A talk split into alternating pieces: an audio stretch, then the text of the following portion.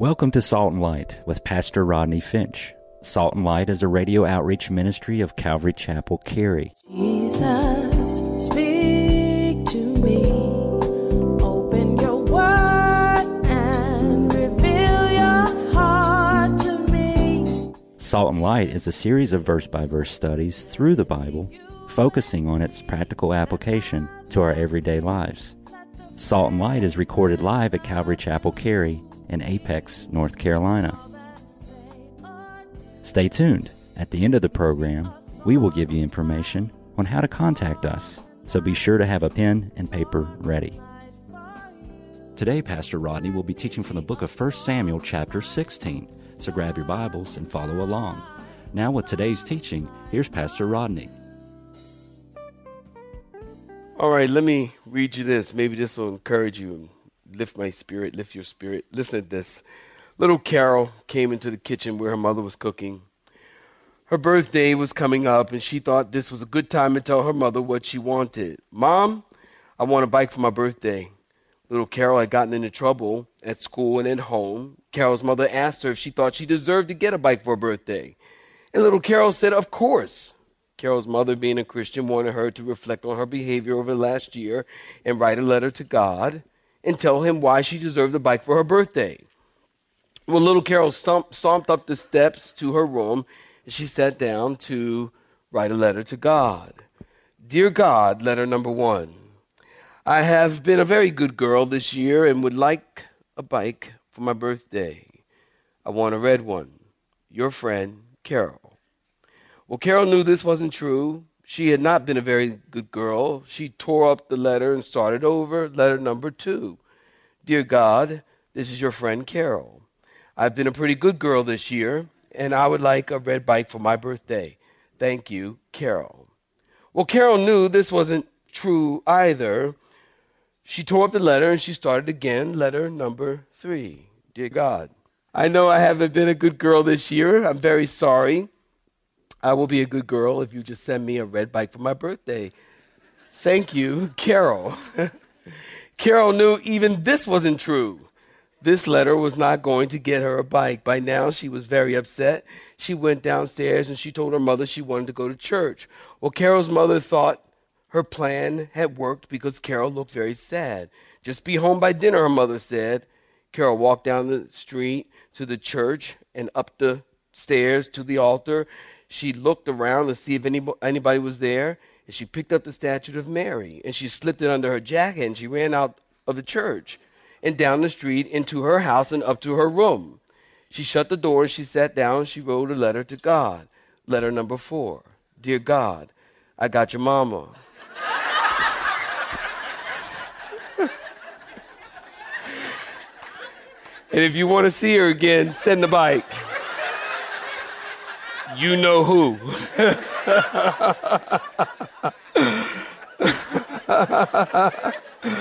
I love that one. I got that one from Pastor Ray uh, from uh, uh, uh The Rock Christian.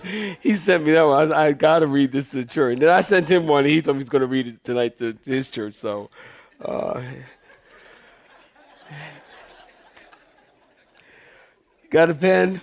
Outline. Book of First Samuel. First Samuel Chapters 1 through 7 is written about who, saints? Samuel. Chapters 8 through 15 is written about who? Saul, who is the first king of Israel. And 1 Samuel chapter 16 through 31 is written about who? David. Chapter 15. Were you with me last time? Not last week, but last time. Just raise your hand. Were you with me last time? That's most of you. You know that God's heart is grieved and the prophet's heart is grieved because Saul failed to obey the simple command of God. Chapter 15, look at verse 3. God told Saul in chapter 15, in verse 3, God told Saul to go and attack Amalek and utterly destroy Amalek and utterly destroy all that they have and do not spare them, but kill both men and women, infant, nursing child, ox, sheep, camel, and donkey. God said, wipe them out completely, don't leave a trace. And we learned that God was punishing Amalek for what they did to Israel. Remember? When Israel was leaving Egypt, the Amalekites were ruthless in their attack. Without provocation, the Amalekites attacked the people of God in the rear. In other words, the people are leaving Egypt, and while leaving, at the end of the line were the sick and the children and the lame and the moms, and people in wheelchairs and IV poles, and the Amalekites attacked the most vulnerable. It was a brutal attack. And they attacked God's people for no reason other than to kill and to rob, and God never forgot it. And God told Saul to attack them and don't keep anything, erase them. Look at verse 9 in chapter 15. But spare, but told, told Saul, don't spare anything, but they spared the king. Remember? King Agag and the best stuff. Everything despised and worthless they destroyed. And they thought, man, what a shame to destroy all this good stuff. We can keep it and give it to the church. But God said, but God said, destroy everything. And were you with me? Samuel makes a 15 mile journey. Samuel meets up with Saul. Look at verse 13 of chapter 15. Look at verse 13. He meets up with Saul, and I love it. And Saul says, Blessed are you of the Lord, Sammy. I have performed all the commandments of the Lord. All this God speak. And Samuel said, Did you do all? And remember, I told you what all means? All means all, and that's all all means. He said, Did you do all that I commanded? And Saul said, Absolutely. And Samuel said, Then why do I hear the bleating of the sheep and the lowing of the oxen? Didn't I tell you to destroy everything, including every animal? This is not good. This is bad. Sorry.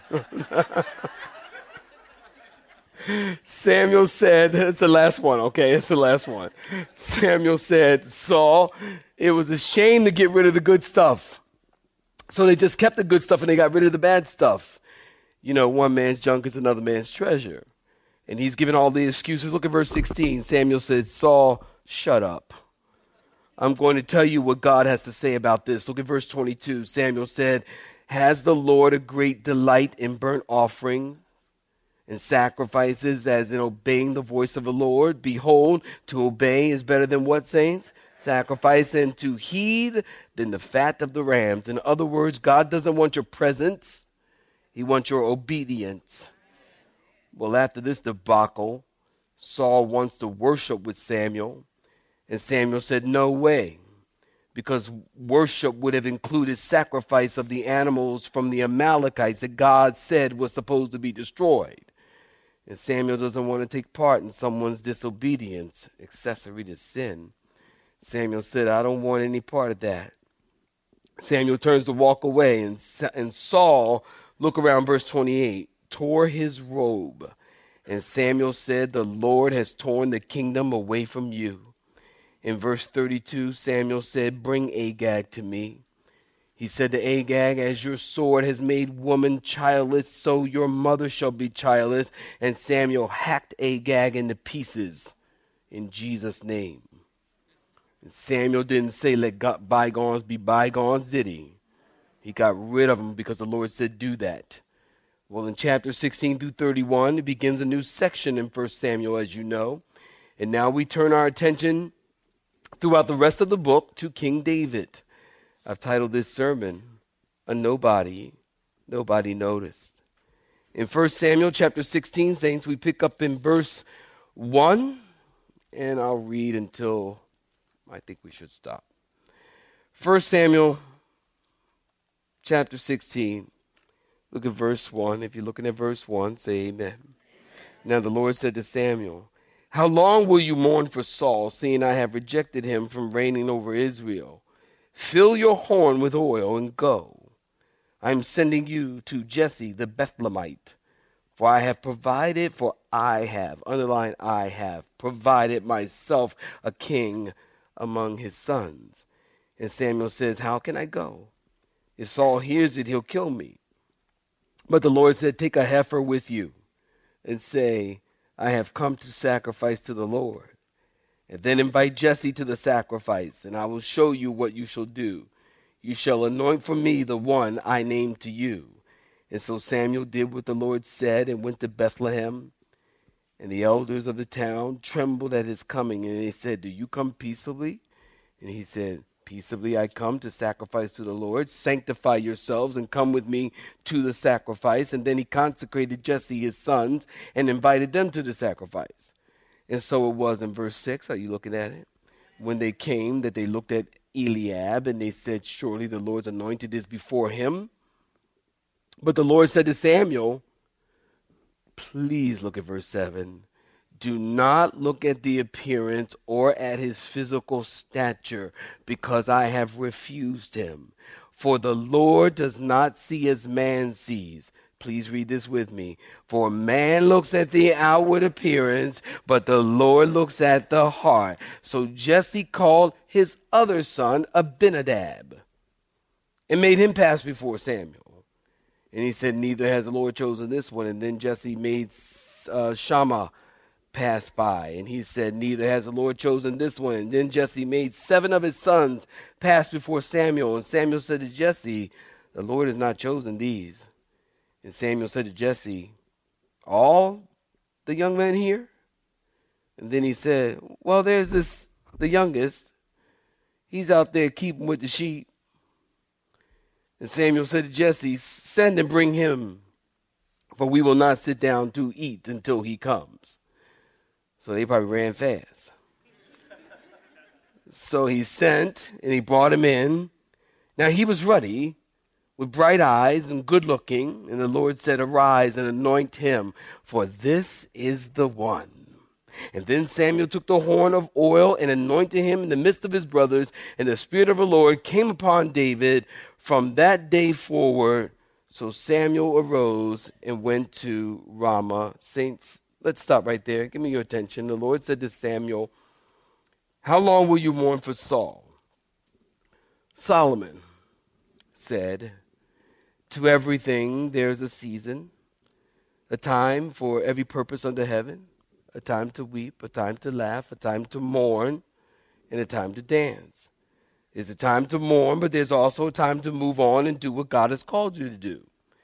And obviously, Samuel was mourning for Saul because God had rejected him. Remember the prophecy, if you want to flip back to chapter 13 and verse 14. Remember the prophecy that was given, but now your kingdom shall not continue, Saul? That God has sought for himself a man after his own heart, and the Lord has commanded him to be the commander over his people because you have not kept what the Lord commanded you. And it was probably difficult for Samuel to say to Saul, just like you ripped my nice robe, God has ripped the kingdom from you. You no longer are going to be the king in Israel. God has given it to another. So Samuel is mourning for Saul. He's not rejoicing. So finally, actually, God said, Samuel, how long is this going to go on? How long will you mourn for Saul, seeing I have rejected him from reigning over Israel? Saul, I have rejected. I am God. All of y'all are working for me. So it's time to stop mourning and get up and get serving. And Samuel doesn't know that God is bringing him to listen, one of the most significant acts in his prophetic career. God is bringing Samuel to one of the most significant acts in his prophetic career. God is bringing him to the most significant thing that Samuel will ever do in his entire prophetic ministry. What's that, Pastor Rodney? He's going to dump some oil on the head of a little shepherd boy. And that is significant, and I'll tell you why in just a few moments. So you ask, why is this so significant? Well, because the pouring of oil is going to be poured on his head. It's going to be poured on the head of the one who will be in the line of the Messiah. This will be poured on the head of King David, who is a type of Christ. This will be the one whose throne the Messiah will come and sit on forever. This will be the greatest physical, natural king Israel will ever have. And Samuel doesn't sense that. And God says, Sammy, how long is this mourning thing going to go on? But I want you to notice something. God said, I have provided. I had you underline that, didn't I? Listen, I think the answer of ceasing to mourn is to realize I have provided. God is saying, I understand how you feel, but I'm not at a loss. I have provided. That should be an encouragement to us living in the world today. Seems like everything's falling apart, doesn't it? Am I the only one that feels that way? It does. It feels like everything is falling apart. It feels like everything is so crazy now. And nation is fall is against nation and, and, and kingdoms against kingdoms and fathers against mothers and mothers against daughters and fathers against sons and brothers against sisters and is crazy now. And in this crazy mixed up, cracked up, backward world that we call earth, in this world that calls wrong right and right wrong, God always has a ram in the thicket. I have provided. Always. Always. Always. And I think of, when I think of I have provided, of course you think of too, don't you? Moses just about to kill his only son Isaac. And God says, Stop, Jehovah Jireh. I have provided. God always has a remnant. Say amen. God always has someone. God is always working on someone. That's why children's church is so important. Uh huh. That's why children's play is important.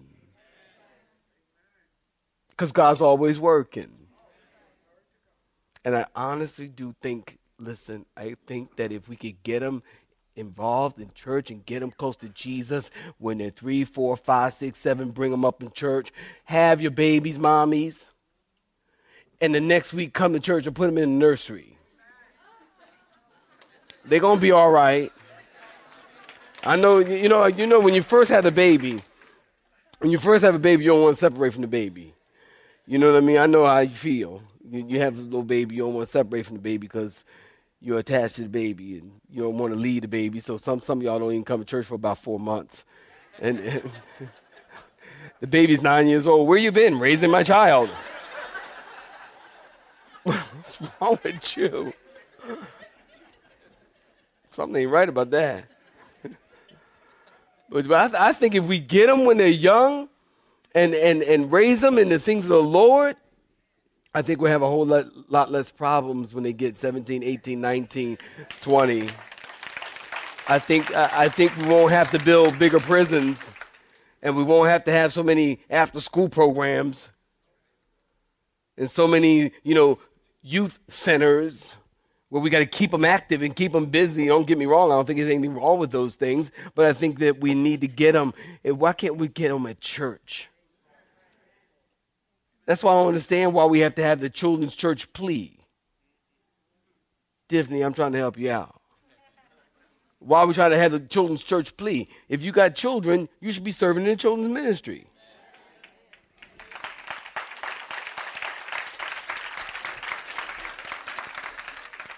I don't see no problem with that. If you got kids, you need to be down there. Get them when they're young. Get them, teach them the Bible. Teach them Bible verses. That's why Bible studies are important. Men's group and women's group is important because you don't know if that someone is currently being worked on by God. You don't know if that someone is currently working as a bus driver or that someone is currently sitting at a computer or that someone that God's going to use is currently driving a truck or that someone is working in the hood or that someone is working as a shoe salesman. 1858, a school shoe clerk gave his life to the Lord. His name was D.L. Moody, who became an evangelist. And he led a guy to the Lord named Frederick B. Meyer. Frederick B. Meyer was preaching on a college campus and led J. Wilbur Chapman to the Lord. Chapman was working at the YMCA and gave Billy Sunday a job. Billy Sunday held a revival in Charlotte, North Carolina, and they held another revival and brought in a guest speaker whose name was Mordecai Ham. In the crowd of Mordecai Ham's revival was Billy Graham, who heard the gospel and gave his life to Christ. You don't know who God is calling.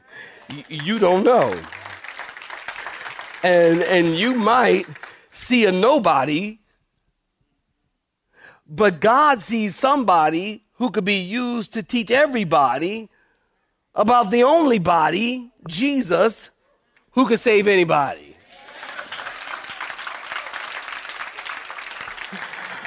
I'm glad I don't have to say that again. it's just one service tonight. In verse 1, God says to, to, to the greatest prophet, stop mourning, get back to the Father's business. Get your horn and fill it with oil and go. I'm sending you to Jesse the Bethlehemite. Now, obviously, he's talking about going to anoint who, saints? David or David? So now we're introduced to David for the first time, although we don't have his name mentioned yet, but we know who we're talking about. Did you know that there is more written about David in the scriptures than any other Old Testament character? Abraham has 14 chapters. Joseph has 13 chapters. Jacob has 11 chapters. Moses has 40 chapters dedicated to him. There are 66 chapters in the Old Testament about the life of David. There are 57 New Testament references to David. King David's name is referenced more than a thousand times in the Bible. That's more than any other human in Scripture. So God said, Samuel, go to Jesse and take the horn of oil. But note, he really doesn't tell Samuel what's happening, although Samuel might be getting a little bit excited because he understands oil and he knows it represents anointing. Maybe he's thinking it's probably time to go find the new king. And God said, Go. And Samuel said, How can I go if Saul hears that he's going to kill me? Now, I can understand Samuel's fear in verse 2. There's no doubt that Saul would consider it treason to go over to David. Are you listening? Samuel says, Lord, Saul is always in a bad mood. He's seven feet tall. He's not the kind of king that likes you anointing other kings in his kingdom. Not really sure why he would fear. God says, I'm sending you. Why would you fear? God said, I'm sending you. God said, Take a heifer with you and say, I have come to sacrifice to the Lord. Look at verse 3. Then invite Jesse to the sacrifice, and I will show you what you shall do. Then you will anoint the one that I name you. Now, listen, this statement, you will anoint the one that I name you, is an important statement in the story. Remember chapter 10? Samuel anointed Saul with oil. And I told you when you were being anointed in the Bible, nothing happened except you got oily. I told you that. I told you that biblical anointing was different than today's anointing. Today, if someone is sick and needs anointing, what do we do after church? We take somebody comes to get a little little bottle of oil. Got I probably got one up here. I don't have one right now, but I usually have one. I was looking for a sermon illustration. It's not there, and um, we get that little bottle of oil and something, you know, we anoint and, and we take a little dabs, you know, and we dab, you know, their head with oil. And if you're feeling really holy, you make a cross with the oil, you know. If you're feeling super, oh, then you just, you know, you just make a cross and you pray and you anoint. That's how we do it. But true biblical anointing, listen, y'all know, I told you, didn't I? They would take a container of oil and pour the whole container over your head. Biblical anointing was very messy. Your clothes were soaked. If we did it that way today, nobody would come for prayer for communion. or you need to bring a towel for anointing. Write it down. Psalm 33 2. Psalm 133 2. It is like the precious oil upon the head running down the beard, the beard of Aaron running down on the edge of his garments. God told Samuel in verse 4 Go and I will show you which one to anoint. So Samuel did what the Lord said, and he went to Bethlehem. Now, let me tell you something. This is kind of interesting, I thought, at least. Bethlehem is extremely significant and important in the Bible. Bethlehem means, if you don't know, if you don't know, write it down. Bethlehem means house of bread. John 6 35, Jesus said, I am the bread of life, and he that comes to me shall never hunger, and he that believes on me shall never thirst. It was a little town, yet so important. Jesus was born in Bethlehem. So many things happened in Bethlehem as a preview of the main event. Rachel was buried in Bethlehem, Genesis 35. Ruth is redeemed in Bethlehem, Ruth 4. Naomi was from Bethlehem and then moved to Moab. David's mom and dad, Naomi and Ruth. King David was born in Bethlehem. David was anointed king in Bethlehem. We're going to see that in verse 1 and verse 13. David was the great grandfather of Jesus. You have been listening to Salt and Light, a radio outreach ministry of Pastor Rodney Finch and Calvary Chapel Cary, located in Apex, North Carolina. Join Pastor Rodney Monday through Friday at this same time. For information regarding service times, you can contact us at 1 800 293 0923. That's 1 800 293 0923. You may listen to today's broadcast in its entirety by visiting the Media Library on our website at cccary.org.